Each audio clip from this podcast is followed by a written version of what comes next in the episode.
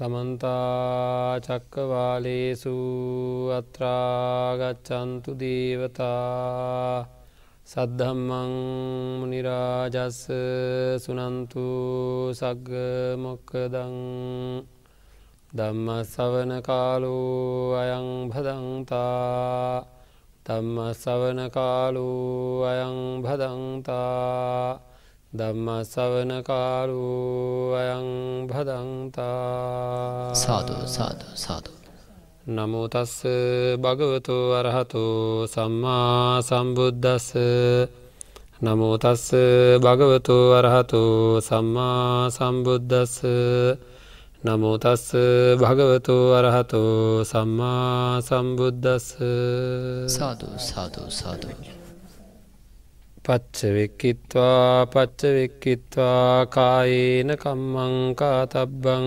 පච්චවෙක්කිත්වා පච්චවෙක්කිත්වා වාචාය කම්මංකා තබ්බං පච්චවෙක්කිත්වා පච්චවෙක්කිත්වා මනසාය කම්මංකා තබ්බාති සාධූ සාධූ සාධූ සද්ධාබුද්ධි සම්පන්න පින්නත්න සම්මා සම්බුදුරජාණන් වහන්සේ දේශනා කරපු ධර්මයට අනුව අපේ ජීවිතය සකස් කරගණ්ඩ බලාපොරොත්තු වෙන මේ පින්වත් අය නිබන්ධව නිරතුරුව ධර්මශ්‍රවණය කරනවා. දැංගිතින් අපි බොහෝ ධර්මය ශ්‍රවණය කරලා තියෙනවා මේ ධර්ම දේශනා මාලාවේ අපි සැරින් සැරේ සැරින් සැරේ ඒ ධර්ම දේශනා මාලාව අත්‍රවාරයේදී එක පෑකින් සාකච්ඡා කරන්න පුළුවන් සූත්‍ර ධර්ම අවශ්‍ය සූත්‍ර ධර්ම කෙටි සූත්‍ර ධර්ම ධර්ම දේශනාවල් අතරවාරයේදී සාකච්ඡා කරන අතර වගේම ප්‍රත්‍යවේක්ෂා වසයෙන් ධර්ම දේශනා සිද්ධ කරනවා නැවත හැරී බැලීම සඳහා. තමන්ගේ ජීවිතය නිවැරදි කඩයිමකට පත්වෙනවද කියලා ඒ වගේම අපිට ගැටලු සහගතත්වයන් ආපුහම ගැටලු පිළිබඳව සාකච්ඡාගෙන ධර්ම දේශනා ධර්ම දේශනා මාලාව අතරවාරය සිද්ධ වෙනවා. තින් අද දවසෙත් අපි සූදානම් වෙන්නේ තවත් වටින කාරණාවක් පිළිබඳව මේ සල්ලේක සූත්‍රය දේශනා කරමින් තියෙන කාලේ මේ දින ටිකේ ඒ අතරවාරය අද අපි වටින ධර්ම කාරණාවක් පිළිබඳව සාකච්ඡා කරගත යුතු වෙනවා. ඒ තමයි අපි පැහැදිලිවම ප්‍රත්‍යවේක්ෂා කරල බලන්න ප්‍රත්‍යවේක්ෂාවකීම මොකද දැන් කට්ටීම දන්න මොකද ප්‍රත්‍යවේක්ෂාව කියලා කියන්නේ? නැවත හැරිහැරී බලමින් බලමින් නිවැරදි වීම. තමන්ගේ ජීවිතය පිළිබඳ මොකද මම දෙසැම්බර් මේවා මේ ගියවර්සේ ඉවර වෙන දිනයේදී යම්කිසි දේශනා මාලාවට අමතරව දේශනාවක් සිද්ධ කරන්න යෙදුනා නමුත් මේ කාරණාව මතක් කරන්න දැඩි අවශ්‍යතාවයක් තිබ හින්දයි ඉක්මනින්ම මේ කාරණා මතක් කරන්නේ මොක ඒක ඒ වෙලාවේ එතෙන්ට අවශ්‍ය දෙයක් සාකච්ඡා කරන්න වුණා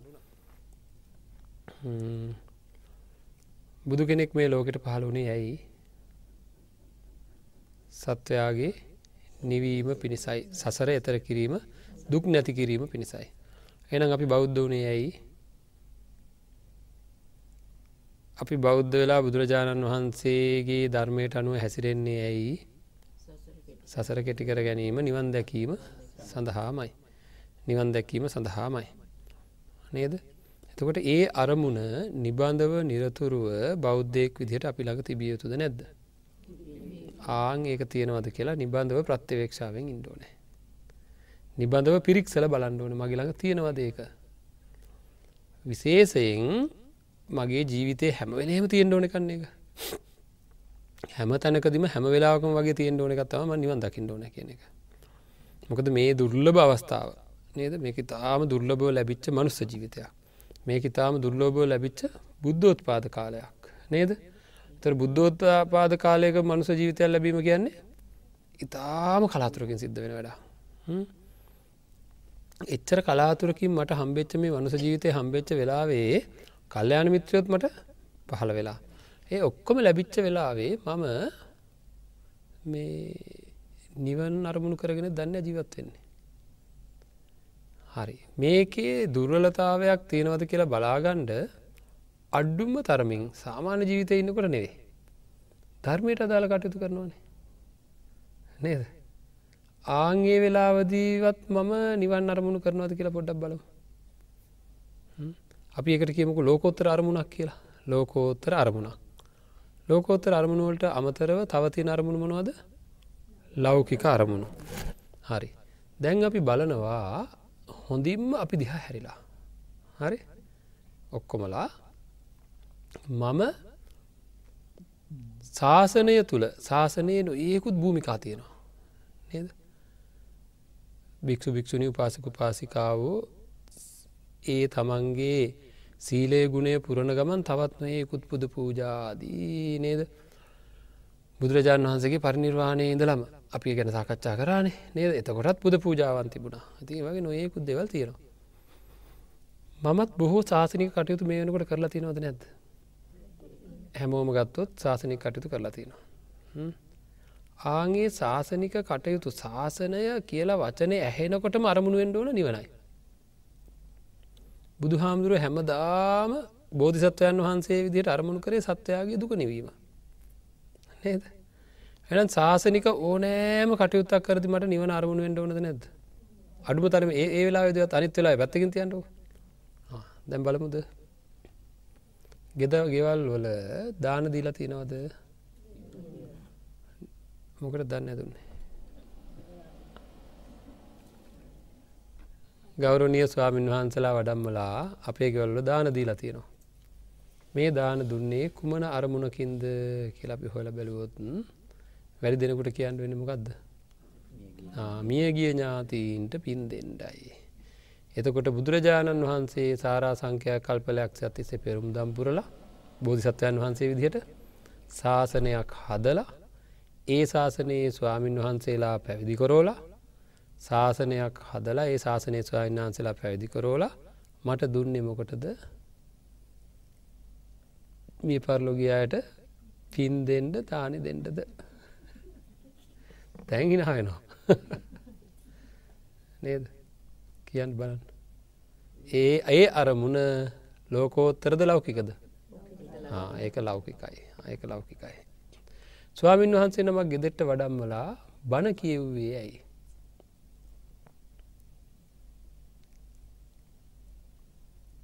දැ ලැජ්ජහයි ඔන්න අපිට නේද? නේද? බණ කියවේ ඇයි? තුම්මාසි බණ අවුරුද්ධ බණ අවුරුදු හතේ බණ ජීවදාන බණ ඔන්න මියගේ අයට පින් දෙෙන්ට සහ තමන්ගේ ජීවිතයට යහපතක් කරගන්න. හෙනං එක ඒ වෙලාවේ නිවන් දැකීම සඳහාමයි කියල අරමුණක් එම තිබ්බද? කියව හැබැයි අරමුණ නිකක් කියනවා. නේද? නිවන සඳහා හේතුව ගැනමුත් ප්‍රධාන අරමුණ එක නෙවේ මතක් වෙන්නවත් මේ ඔක්කෝම දුක් නැති කරගන්න බණටිකක් අහන්ඩ කියලා. මන් දැන් ආරාධන කරන අපේ බෞද්ධයින්ට. ඇහෙන අහෙන මානය ඉන්න හැම බෞද්ධයකුට මං කියනවා. සැරෙන් සැරේ සැරෙන් සැරේ තමන්ගේ නිවස්තොට ස්වාමීන් වහන්සේලා වඩම්මන්ඩ අරමුණ වෙන්ඩෝ නෑ මියගේ අයට පුන් පින්දෙන්ට නෙවෙයි. ඒක දෙවනි තුන්වෙනි අරමුණ වෙන්ඩෝ නෑ පලවෙනි අරමුණ වෙන්ඩ මොකක්ද බනහන්ඩ බනහන්ඩ නේද? කවුරරය හනෝ මොකද යාද එහෙ පින්කමක් මොකද අද එහේ බනක්ති නොල් නේද? මොකක්ද කාගෙද? හද්දාහද පියසුද? හදදාහතුන් මාසෙන් ඕනද? බණ කියන්න. නෙද? ආං එහෙම සංකල්ප හදා ගණ්ඩෝනේ බණ කියන්නේ මොකටද? බණ කියවන්නේ මොකටද? බණ අහන්ඩ අද එනවල බණහන්ඩ අපේ ගෙදර. ධර්මය දැනගණ්ඩ නේද? ස්වාමින් වහන්සේ අද වඩම්මන්න අපි ධර්මය දැනගණ්ඩ පුළුවන් ඒක හදා ගණ්ඩි ක්‍රමයට බලකො අමාරුවෙන් හරි පුළුවන් වෙන්ඩෝන ඇයි බැරි? නේද? එන්ඩ ඕන. ඇතකොට මිනිස්වෙයි බණහන්ඩ මේ. එතකොට අරමුණත් බණහන්ඩ දැන්ගෙන්නේ බණහන්ඩනේ නේද? හාමුදුරුව බණ කියනවා කට්ටිය. නේද? කට්ටිය වෙන වෙන වැඩ බණ අහන්නේ නෑ නේද? ඇතර බණහන්න හුඟාකයි බණහන්න ඇ බණහන්නේ නෑ ඒ අයිතින් අල්ලාප සල්ලාපේ දිලා කෑමටිකුත් කාලා යන ඇතින් ධර්මදානය තනියම දෙට වෙන්නේ හාමුදුරුවන්ට. ඒනං බණ අහන්ඩම බණ සංවිධානය කරන්න. එහෙම කරන්න එතකොට ලෝකෝත්තර අරමුණ ටිකක් හරි මත මත මතක්කයි කට්ටියට. රෑලි වෙනකම් පිරිත් පිරිත් කියන්නේ මොනවාද. පිරිත් කියන්නේ මොනොද ඇතට බුදු හාමුදුර දේශනා කරපු? ධර්මය වෙන මොකක්වත් නෙවෙයි. ඔක්කෝම සූත්‍ර. නේද? බනවර හතරක්ම දේශනා කරනවා රෑවෙනකා එලි වෙනකා නාදිවාසේති පජහති විනෝදේති භ්‍යන්තිකරෝති යන බාධ දම්සක් පැතුන් සූත්‍රය. නද? කොච්චර ලස්සට එදාය මේ වාරියෝ අට්ටංගිකෝ මක්ගෝ සෙය්‍යති දං නේද? කිය කිය ලස්සනට ස්වාමීන් වහන්සේලා මේක දේශනා කනට කට්ටියම නේද? හොඳට ධර්මය ශ්‍රවණය කරනවා නේද? චක්කු කරණී ඥාන කරණී උපසමාය අභිඤ්ඥාය කෙනකොට හොඳට අනේ උප සමාය තත්වට පත්වෙන හැටි. නිදබි එහෙම නේද? ඒ ලස්සනට දේශනා කරනකට ලස්සන්ට ශ්‍රවණය කරනවා. උදේ එලි වෙනකම් බනාහන්ට තමයි එල්ලි වෙනකම් බනාහන්ට තමයි පිරිතක් ලැස්ති කරන්නේ. හරිද? ගෙදරකට ස්වාමින්නාන්සලා වඩම්මල පිරිතක් ලැස්ති කරන්නේ. අරමුණ දන්න හොඳර කට්ටිය. නේද? ලෞකි කරමුණකින්ද ලෝකොත්තර අරමුණකින්ද? ලෞකික ලෞකි කරමුණකින් නේද? ගෙදරට ආරක්ෂාවක් සෙත්සාන්තියක් අමනුස්ස දෝසායින් කරගණ්ඩ අයියෝ. ලැජ්ජය බෑ. බෝධ සත්වයන් වහන්සේ පෙරුම්දම් පිරි අපිට අමනුස දෝසායින් කොල්ලදට නේද? නේද? එහෙමයි අපේ අපේ වැඩ එහෙමද නැද්ද? අපේ වැඩ එහෙමයි. මේක බුදු හාමුදුරන්ට කරන ලැජ්ජාවද නැද මේ හැන්දවට සෙත් පිරිත් කියෝගන්ට ගන්න ගන්න අයි දන්න?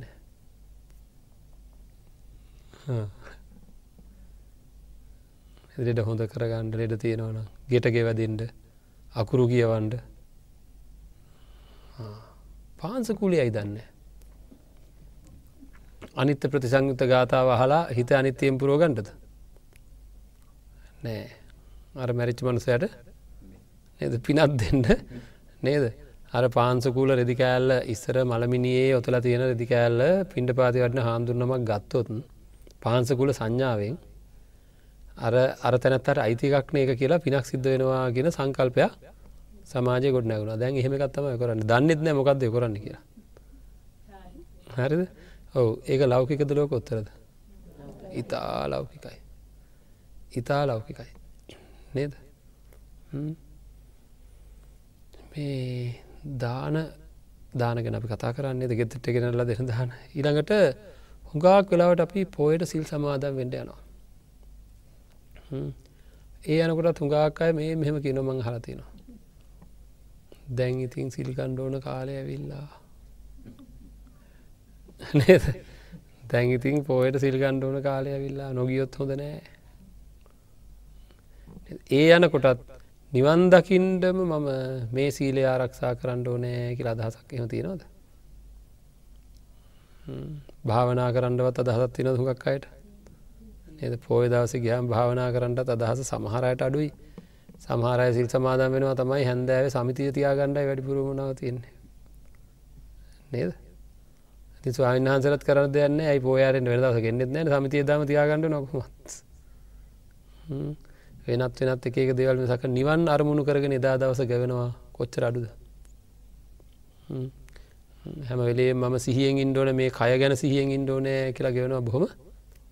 බොහෝම අඩුයි. එවැනි අරමුණක් ඒ තරම්ම නෑ භාවනා කරන අයගෙන ඉතින් තියෙනවා යම් ප්‍රමාණයකට. නිදේ කරන වෙලාවට. තකොට අපි වන්දනාව යනවා. අනුරාධපුරේ යනවා. මොකක් දන්න අරමුණ? බාර වෙන්ඩ බාර නිදහස් කරන්න. වැඩිපුර නේද? වැඩිපුර බාර. මොනවත් දන්න බාර? නේද? ජියමාන බුදුරජාණන් වහන්සේ දැක්කාවාගේ අදහසක් ඇති කරගන්නටයි ජයසිරිමා බුද්ධන් වහන්සේ රුවන්න චෛත්‍රාජන් වහන්සේ එතෙන්ට ගිහිල්ලා පසක පිහිටෝල වන්දනා කරනට අපිට ඇතුලාන්ත හැඟීමක් එන්ඩෝන මේ මේ රුවන්ල චෛත්‍රාජන් වහන්සේගේ ගැබ තුළ නේද?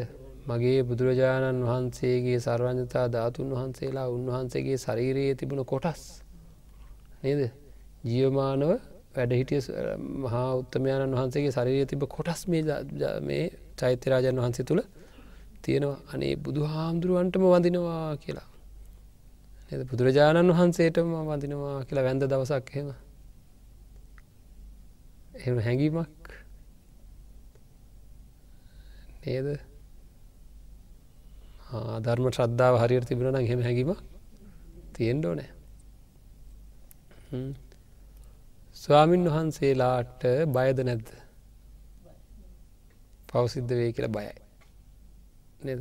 බය තියෙන්නේ වැඩියෙන් තියෙන්නේ ස්වාමින්නාන්සලාට ගෞරවයද බයද? බායයි ඔයකට ඉස්සෙල්ලාම් බය කියවුණේ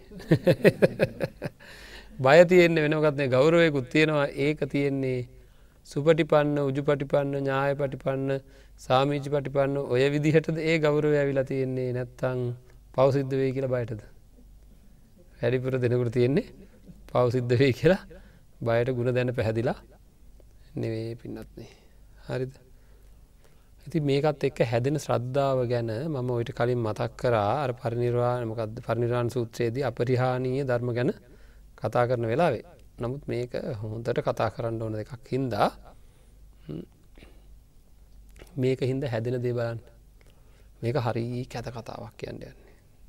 හරි හරීයට ඇනෙන ඇන ඇනුම් පද කියන්නේ. අදනම් කියන්න හදන්නේ තද ඇනුම් පදයක්. හරිද? නින්දා කර වරද පෙන්වාදීම නිධානයක් මතු කර දුන්නා හා සමානයි කියලා බුදුහන්දුරන්ගේ දේශනාවේ තියෙනවා. ඒහින්ද තද බල නින්දාවක් කරන්න යන්න. හරි.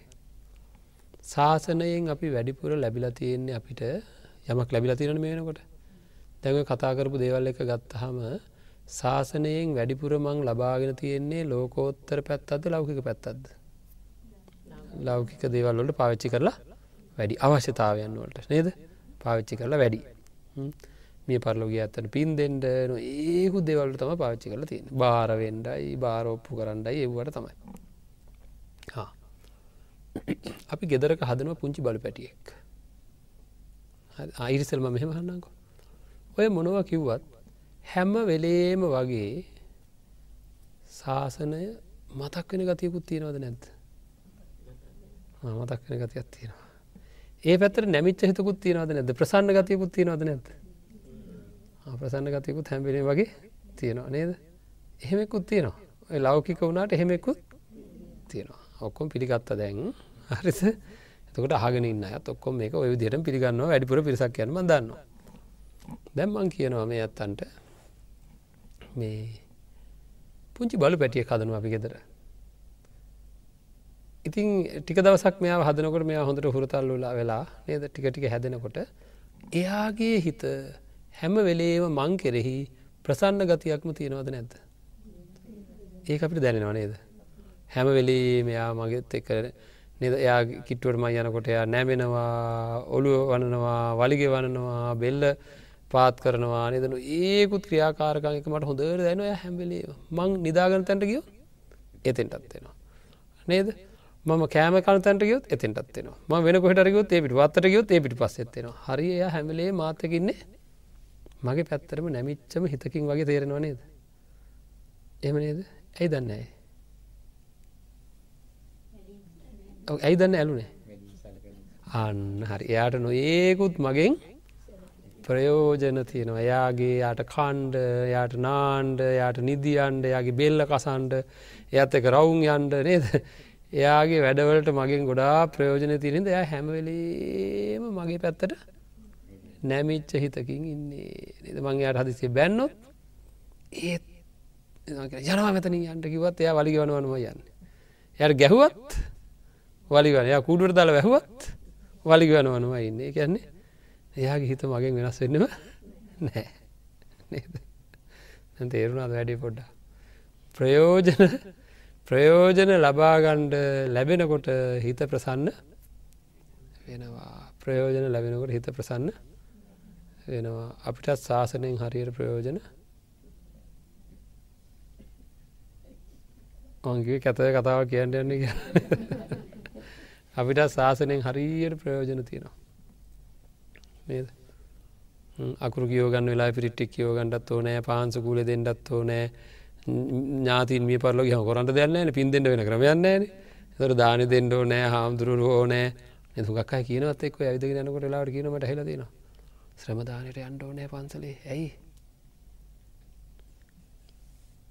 හාමුදුරන්ට දෝ කල පන්සල පිරිසිදු තීම අදහසිද නැත්තන් තව එකක් කියනවා. ගද නොගිහිම් බෑ.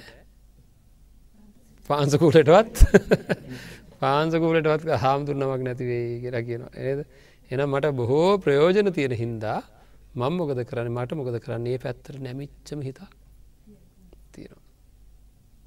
ඒක ශ්‍රද්ධාවද? මේ බලන්න වෙන වැඩි. හරිද? මේක ආය මතු කරන්න ඕන ම කතාවට කලින් කියලා තියෙන නමුත් ආය මතු කරන්න ඕන. එක මෙම ආය මතක් කරන්නේ. අයතුර දෙසරය හරි හැනවන නේද? හරි බලු පැටිය ඉන්නවනේ. ඔන්න මාස මාස තුනක් විතර මා විස්පිතාලය නැත්තුවා දැන් සලකණ්ඩ කෙනෙක් යට නැති වුණා. ඉතා දුස්සීල නරක අපේ ගෙවල්ලඟ ඉන්න කෙනෙක් එයට සල කලා මාස තුනම සල කලා කොහමරි හොඳර කණ්ඩ බොන්ට දීලා. දැ මම ආවගෙදර බලන්ට දැන් එයා යන්න කාග පිටි පසේද අපච්චී කරන්න එයාට ප්‍රයෝජන කොහෙන්ද ලැබෙන්නේ? ඒ පසු පස යනවා. අපේ ඇත්තොත් පින්නත්න දැකල තිනවත් සමහර වෙලාවට බෞද්ධය කියාගෙන ඉන්නවා. වෙනත් පැතිවලින් ප්‍රයෝජන ලැබෙනකොට ඉඩං හම්බෙනකොට ගෙවල් හම්බෙනකොට ලෙඩ හොඳ කරනකොට අද තාන්න මාන්න ලැබෙනකොට එක එක ලැබෙනකොට මොකද කරන්න? බෞද්ධකම පැත්තක තමා ගියාය. බෞද්ධකම පැත්තක දැන් තේරෙනවද කාග ශ්‍රද්ධාව තිබිල තියෙන බලු පැටියගේ සද්ධාව තමා තිබිලතේ නේද? බලු පැටියට මගේ හිත ගැන තිබ ප්‍රසන්නකම වගේ තම අන්නේ හැරෙන පෙරලෙන අය. තාම අපි හැරුන්නෑ අපි හැරුන්නෑ නමුත් එවුණට නියම ශ්‍රද්ධාව නෙවේ වගේ තේරෙන නියම ශ්‍රද්ධාව නම් අපිට එන්ඩෝ නෑ ලෞකික අරමුණුන් හින්දා නෙවෙයි ලෝකෝත්තර අරමුණුවලින් මට ප්‍රයෝජන ලැබෙන හින්දයි ශ්‍රද්ධාව ඇතිවෙන්ඩෝ නෑ හරිට මෙන්න මේ වගේ. අපේ ගෙවල්ලඟ ඉන්නවා තරුණ දරුවෙක්. මේ දරුවා මගෙන් ධර්මය අහ ගන්නවා නො ඒකුත් ආකාරයේ මගේ ගුණයට පැහැදිලා ඉන්නමං හොඳයි කියලා. එය හරි කැමැත්තෙන් ඉන්න මාත එක හරි. මං අරුදව් කරනවා කියලා. අර එයාවන් හොඳයි කියලා. දැම්ම මාස තුනක් ස්පිතාල් නවතිනවා. මං ඔන්න ආපහු වෙනවා ආපහු වෙනකොට අර ළමයා අර දුස්සීලයා කෙරෙහි පැහදිනවද? ඇයි ඒ ළමයාගේ මට පැහැදීම තිබ්බේ ලෞකික අරමුණු හින්ද නෙවෙයි ගුණ දැන පැහැදිල තිබේ. එනම් බුද්ධ දම්ම සංඝකයන් තිවිදරත්නය ගුණ දැන නං. ඒ ගුණයන් හින්දා මට ලැබෙන ප්‍රයෝජනය හින්දා නම් මම පැහැදුනේ. අන්න ඒ පැහැදීම නම් මට තියෙන්නේ ඒක වෙනස් වෙන්නේ හරි මට ශාසනය වෙනුවෙන් දැනෙන්ඩ ඕන ලොකූම දේමකක්ද අපි සල්ලේක සූත්‍රයන කියකන්නේ නේද සල්ලේක සූත්‍රයේ පවා නැත්තන් පරිනිර්වාණ සූත්‍රයත් අපි සාකච්ඡා කරලා ඉවර වෙලාරම ඉන්නේ. එතකොට දැනෙන්ඩුවන මට ශාසනය වෙනුවෙන් දැනෙන්ඩෝන මට බුදුරජාණන් වහන්සේ මතක් වෙනකොට දැනෙන්ඩුන බුද්ධ ශාසනය කෙනකට දැනෙන්ඩෝනෑ මේ නරාවලෙන් මේ ඉතාමත්ම හීන දීන තුච්ච ස්වභාවේ තියෙන නොඒකුත් ඉතා විෂම වූ ඉතාම රලු වූ කටුක වූ මිනිසුන්ගෙන් සත්තුන්ගෙන් ගෝර බීර සංසාරයෙන් හරිනිකං ගන කැලෑවක නපුරු සත්තු ඉන්න නපුරු සර්පයෝ ඉන්න භයානක කටුපඳුරු තියෙන ගන කැලෑවක ඉන්න කෙනෙකුට ඒකෙන් අයින් වෙලා ශේම භූමියකට යන්ඩ ඒ කැලේ ඉන්න කෙනට කැලෙෙන් අතමිදෙන්ට තියෙනකු ඇමැත්ත වගේ ඒකට මඟ පෙන්වන කාන්තාරක යන කෙනෙකුට අධික පීඩා තියද්දී ශේම භූමියකට මඟ පෙන්වන ක්‍රමයක් හම්බුණු.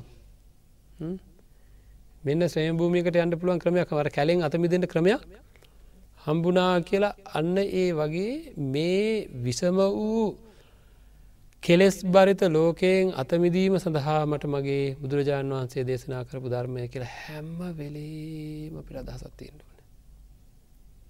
හරි ඒක දැනෙන්ඩ ඕන අපිට මගේ හිතේ උපදින හැම්ම අකුසලයක්ම උපදිනකොට ඒ හැම අකුසලයකටම ප්‍රතිවරුද්ධ කුසලයක් සකස් කරගන්න විදිහ මේකෙන් හිත ගලෝගන්න විදිහ බුදුරජාණන් වහන්සේ දේශනා කරා කියලා ඒ ධර්මය ගැන අපිට එහෙම දැනෙන්ඩ ඕන. ඒ ධර්මය ක්‍රමයක්. දරුවන්ට මාව ඇලෙනවා ගෙවල්ලෝලට ඇලෙනවා කෑමට ඇලෙනවා. නේද? නොඒකුත් දේවල්ලට මගේ හිත ඇලෙනවා. ඒ මදිවට ගැටෙනවා. නේද? හැප්පෙනවා. මේවා එපා මේවා එපා මේ හරියන්න මේ හරියන්නෑ කියලා. ඉනට හරීර වෙහෙසකාරිය මට එකකව හොයන්ඩ වෙලා තියෙනවා. මැරෙන මොහොත දක්වාම මහා දුකක් විඳින්ට වෙලා. මේ වගේ ශරීරයක් කම්බෙලා මේ ශරීරය පවත්ත ගණ්ඩ මැරෙන් ඇතිටික විතරයි. නේද? මේ ශරීරය පවත්තගන්නට හරියට දුක්විඳින් වෙලා. ති මේ වගේ තන්හාාව හින්දා හරියට දුක්විදින මට ඒකෙන් අයින්වෙන්ඩ ආර්යෂ්ඨායක මාර්ගයක් දේශනා කරපු ධර්මය නේද මේ මේකෙන් පැහැදිලිවම ටික ටික ටික ටික තමන්ගේ පැත්තට මේ ධර්මය එකතු වෙනකොට තමන්ට ලැබෙන සැනසීම දැනෙනකොටයි පින්වත්න ධර්මය ගැන බුදුරජාණන් වහන්සේ ගැනේ ධර්මය තුළ හික්මෙන මහා සංගරත්නය ගැන අපිට ලොකු අදහසක් ඇතිවෙන්නේ ශ්‍රද්ධාව ඇති වෙන්න කොට ඒකට කියනවා ගුණ දැන පැහැදෙනවා කියලා. ආං ඒකයි ප්‍රසන්නකම ඇතිවෙන්ඩුනන් එහෙමයි. ඒ ප්‍රසන්නකම තමයි අපේ තුළ ඇතිවෙන්ඩුවනේ. හරිද? ඒක අර බලු පැටියාගෙනේ කොළු පැටියාගේ ප්‍රසන්නකම වගේ නේද? ඉතිං ඒක තමයි අද දවසේ දම් ප්‍රත්්‍යවේක්ෂා කරන්න ඕන දේ. දැඟඉතින් ඇති මෙහෙම හිටිය. දැන් කරන හැම දෙයක්ම අර්ථවාන්විතව කරන්න ඕනද නැද්ද?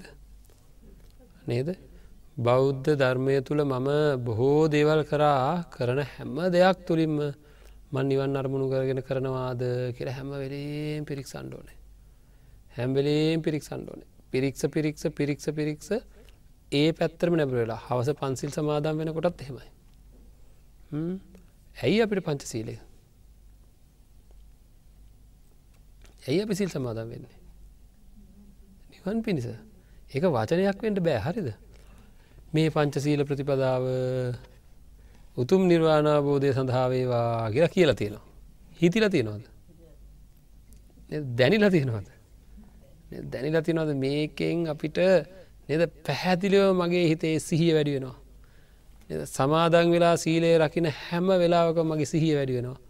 මගේ වීරිය වැඩි වෙනවා මගේ අධිෂ්ඨානය වැඩි වෙනවා මගේ මෛත්‍රය වැඩියනවා මගේ උපේක්ෂා වැඩියනවා කියලා දැනිලා තිනවාද. නේද අන්න එහෙම දැනි දැනි සිහියෙන්ම යෝනිසෝ මනසිකාරයෙන් යුක්තවම මං මේ සීලය සමාදන් වෙන්නේ මගේ හිතේ තියෙන කෙස් ධර්මය අඳුරු කරගන්නටයි. ආරති විරති පටිවිරති වේරමණී කියල දැනෙන්ට ඕන ප්‍රාණගාතයෙන් ප්‍රාණගාතය සිද්ධවීමෙන් මම සම්පූර්ණයෙන් ඒ සඳහා තියෙන ඇලීම පවා මේ හිතෙන් අයින් කරලා නිදහස් වෙන්නටයි මම ප්‍රාණගාතයෙන් ගලකින්නේ. හරි අදත්තාදානයෙන් වැලකෙන්නේ නිදහස් වෙන්ඩයි මම කාමය වර්දව හැසිරීමෙන් වැලකෙන්නේ ඒ සඳහා තියෙන ඇලීමෙන් පවා නිදහස් වෙන්ඩයි. පරුස වචනවලින් වලකින්නේ ඒ සඳහා තියෙන තල්ලුවෙනුත් ඇතුළෙෙම්ම පරුස වචනයක් මාත්‍රයක්වත් එන්න නැති විදිහට මගේ හිත සකස් කර ගැනීම සඳහා කෙලෙස් පරිනිර්වාණය සඳහාමයි මං මේ සමාදම්වීම සිද්ධ කරන්නේ. මුසාවාදයෙන් අයින් වෙන්නේ ඒකට සත්‍යවාදීෝ ජීවත් වෙන්නේ. පලන්ඩ බොරුවක් කියන වාරයක් ගාන අපිට මතක් වෙන්ඩෝ නෑ මගේ සංසාරික විමුක්තිය දික්වුණා. නිවන් දකිින්ට තියෙන එහෙම මතක් වෙනො දන්න. බොරු එහෙම කියනට මතක් වෙන දන්න. අපි බොරු කියන්න ෑන හාමුදුරුවෙන්ට බොරු කියන්න. බොරුවක් කියන්න පෙළමෙනකොට පින්නත්න්නේ. මතක්වෙන්ඩෝ නෑ. මගේ මරණ මංචකයේදී මාව බේරගණ්ඩ කවුරුත් නැත හරිද. ඒක තව මොහොතකින් මංචකය පහළවෙන්ඩ ඉඩ ඇත නේද. එහෙනම් මම බොරු කිය කිය මේ ළමයි හින්ද හරි කමන්නෑ තව කෙනෙකින් හරි කමන්නෑ නේද. එහාට මෙහාට එහාට මෙහාට බොරුගිය කිය ජීවත් වනා කියලා මාව බේරගණ්ඩ ඒකට බානේ අපේ අම්ම අපායන්ට දෙන්නට පා මොකද මංහින්දයි බොරුකිවේ අම්ම ඉන්ට මං අපායන්න. මංහින්දයි අම්ම බොරු කිවේ කියලා බේරගන්නට පුළුවන්ද? බෑ. නේද? දුක්විඳිට ගහම තනියමයි විඳින්ට වෙන්නේ. තනියම ඒවට මුණ දෙට වෙන්නේ. ඉතින් ඒකද තනියම ගෙවන්ඩ වෙන මේ ජීවිතය සුරක්ෂිත කර ගැනීමේ වගකීම තමන්ට තදිම්ම තියෙනවා. තදිම්ම තියෙනවා. ඒ සඳහා පෙළ ගැහෙන්ඩ ඕන තමන්ගේ හිත පෙළ ගස්සවා ගණ්ඩ ඕන. මේ මොන කෝලමක්ද කියලා. හරි එකද මේවායෙන් අයින්වීම සඳහා නිවන් දැකීම සඳහා මම මේ සීලය ආරක්ෂාන කරනවා කියලා දැඩිව ආරක්ෂා කරන්න පටන් ගණ්ඩෝනෑ හරිද? ඉතිං ඒ විතරක්නය ගුණවන්තකමුත් හෙම අපි සමහලට හරි කපටි හරි කොහකයි. දැන් සල්ලේක සූත්‍රයත් එක් අපි කතා කරන්න බොහෝ දේව නේද? දැන් ඉස්සරහට කතා කරන කපටිකම මායාව හරිද? සට බව මක්ක ස්වභාවය ගුණමකුකම පලාස මේ වගේ නේද නැති ගුණ පෙන්නන ස්වභාවයන් මේවා ඔක්කෝම නිවනට බාධාව ලෝකයේ අය මං ඒටික පැහැදිලි කරන්නම්. ඒට අනිද්දටම ඒවයින් අතමි දෙන විදිහ ගැන බුදුරජාණන් වන්ස දේශනා කර. ඒ කිසිීමද ඒ හැම තමන් සීලවන්තව ගුණවන්තකම සීලවන්තකම නැතිකරගෙන ජීවත් වෙන හැම වෙලාවකම අපිට ප්‍රත්්‍යවේක්ෂාවක් විදිහට මතක් වෙන්ඩෝ නෑ මගේ නිවනට ඒක බාධාවක් වෙනවා බාධාවක් වෙනවා. මම මහා ගුණස්කන්දයකින් යුත්තව කටයුතු කරන්න ඕනෑ.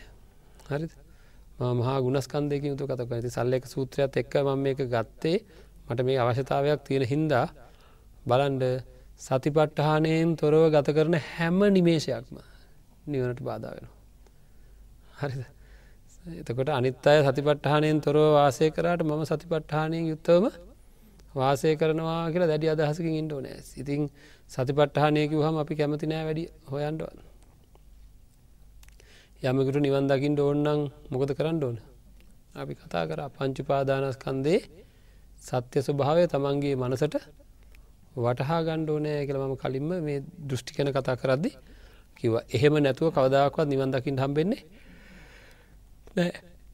පංචුපාදානස්කන්දේ යථභූත සුරූපය අපේ තුළින් මතු කර ගණඩන අපි මොකක්ද වඩන්න ඕන? සතිපට්ටහනය වඩන්න ඕන. හරි. සතිපට්ටහනයට අනුවම ජීවිතය ගවන්ඩුවන ඇත්තටම සත සතිපට්ටහනය කියන මොකක්ද මගේ ජීවිතය. හරි.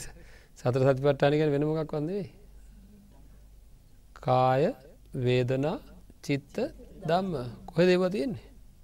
කාය වේදනා චිත්ත දම්ම එහෙනම් මේ කය මේ කය ආශ්‍රය කරගෙන තියෙන වේදනා මේ කය තුළ පහළ වෙන්න වූ සිත් සහ සිතු විලි. එතකොට මේ හතරරෙන් වෙන මුකුත්ති නොද ඔය හතර ගැන යථභූතව දැනගැන වාසය කිරීමයි.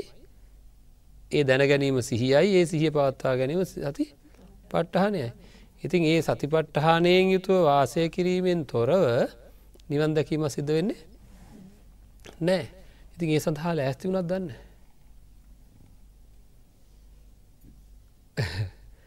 නේද? මොකද නැත්තේ? අපේ ඇත්තෝ නේද? කායානු පස්සීව වේදනානු පස්සීව චිත්තානු පස්සීව දම්මානු පස්සීව වාසය කරනයි නැද්ද? ඉන්න එක දිගට? ඒත් ඉන්නවා. නේද? ඒත් ඉන්නවා.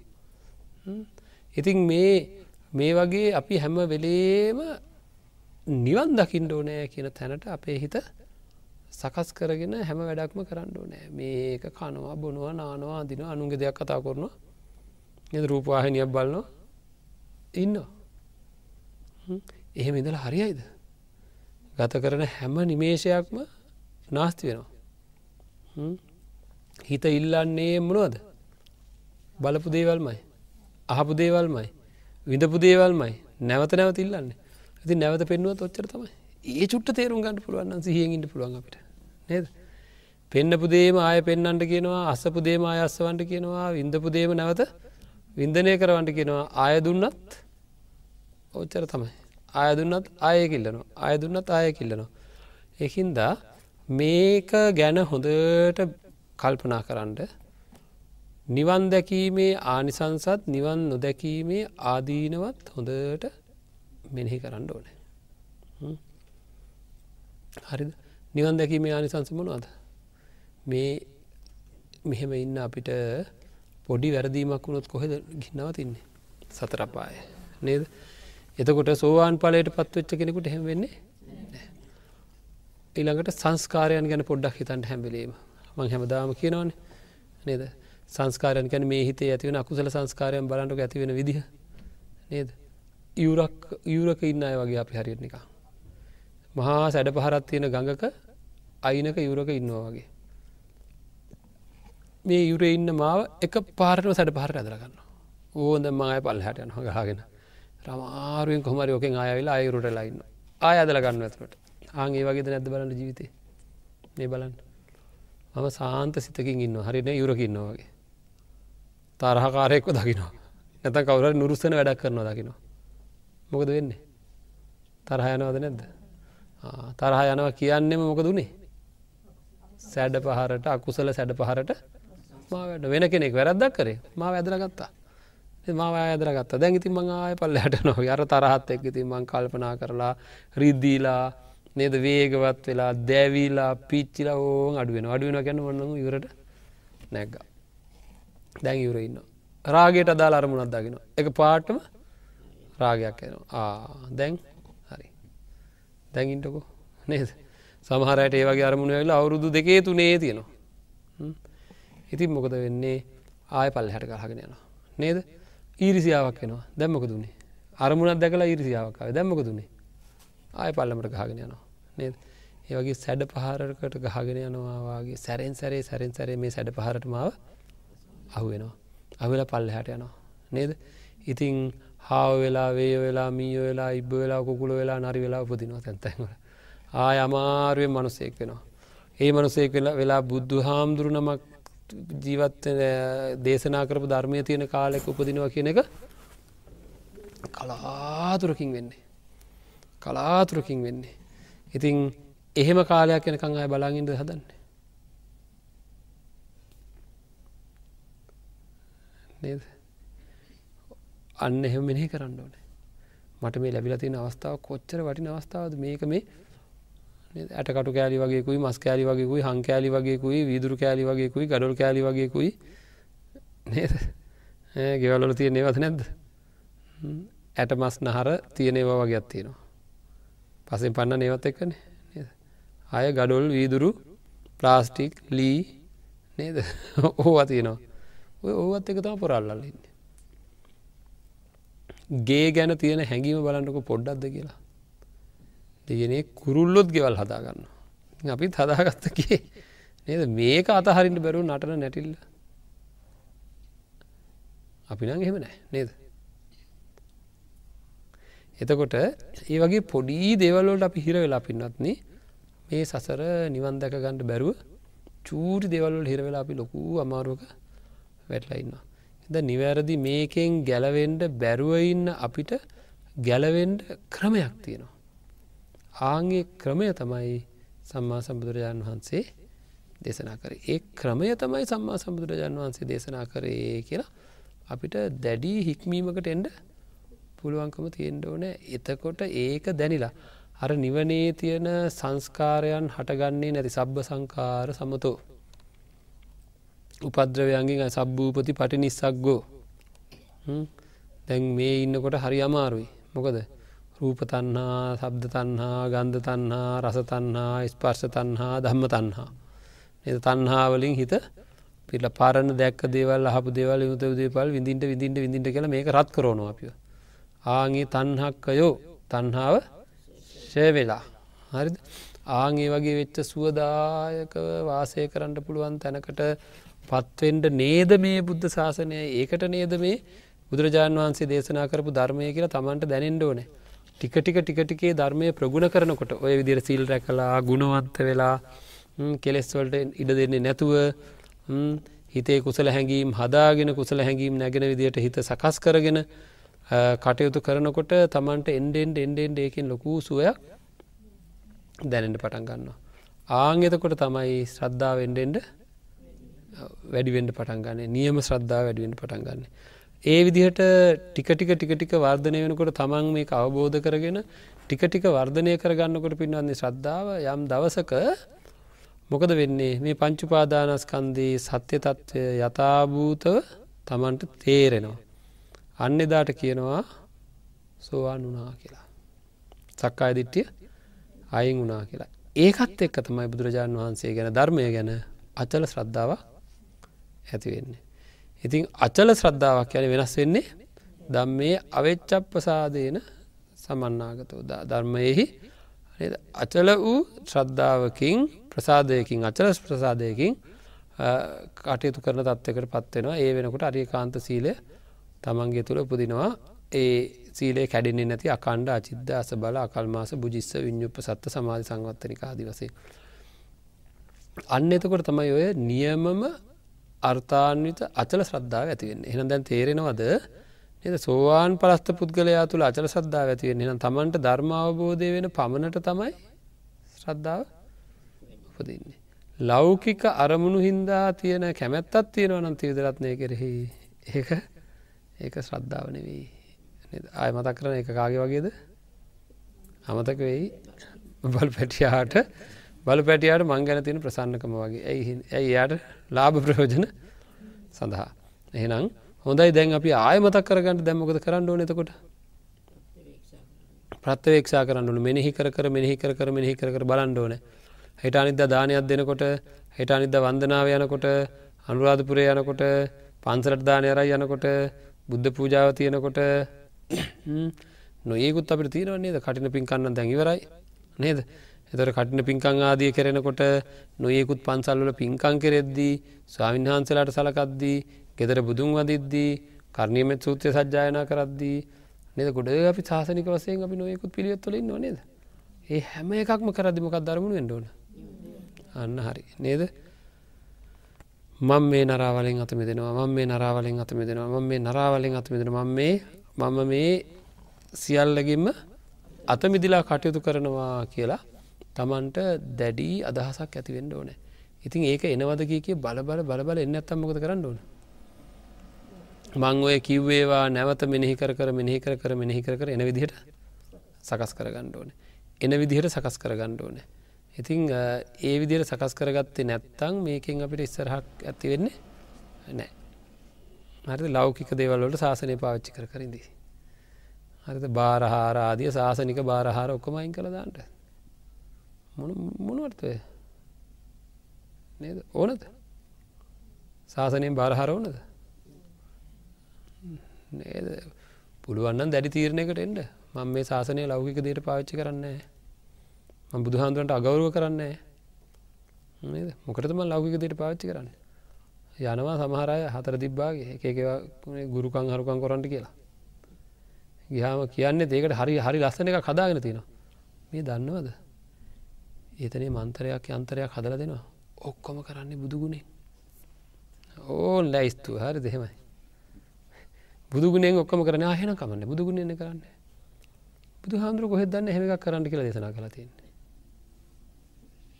තහඩු කෑලියල බුදුගුණ ලියලා එල්ල ගන්ට කර එල්ල ගණ්ඩ නේද? ඒවා විදා ගණ්ඩ අරහෙම කියලෙම දේශනා කරලා තිනොද එන මොකට දෙහෙම කිව් අපි? නේද?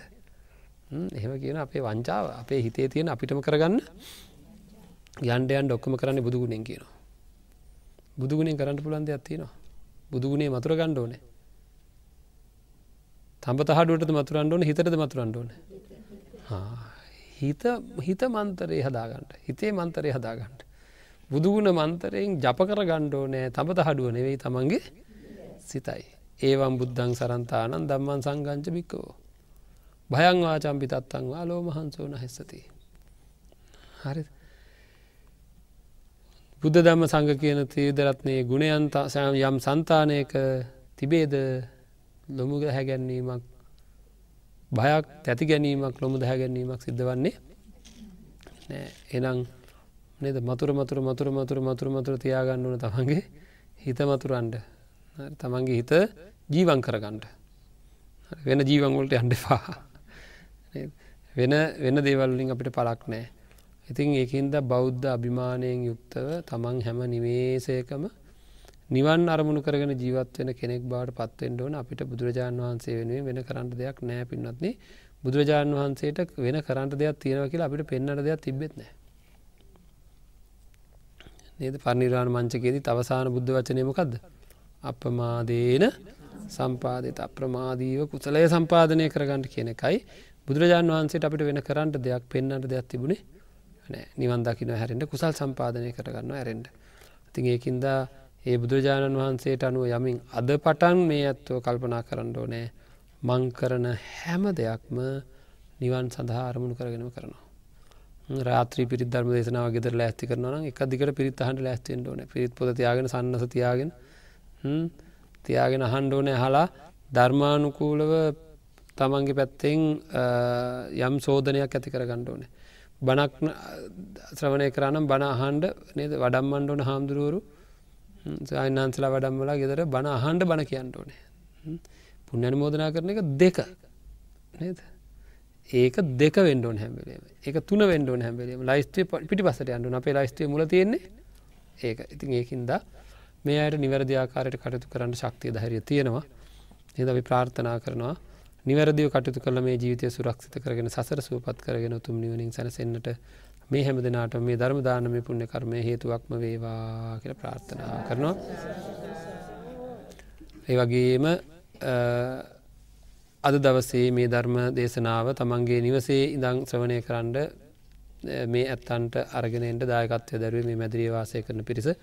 ඉතින් ඒ ඇත්තන්ට ඒ ධර්මදානම පුුණ කර්මයෙන් ලැබුණාව සියලූම පුුණ ශක්තිය උතුම් ධර්මාබෝධය සඳහම් වේවා කියලපින අතවාරය ප්‍රාර්ථනා කර.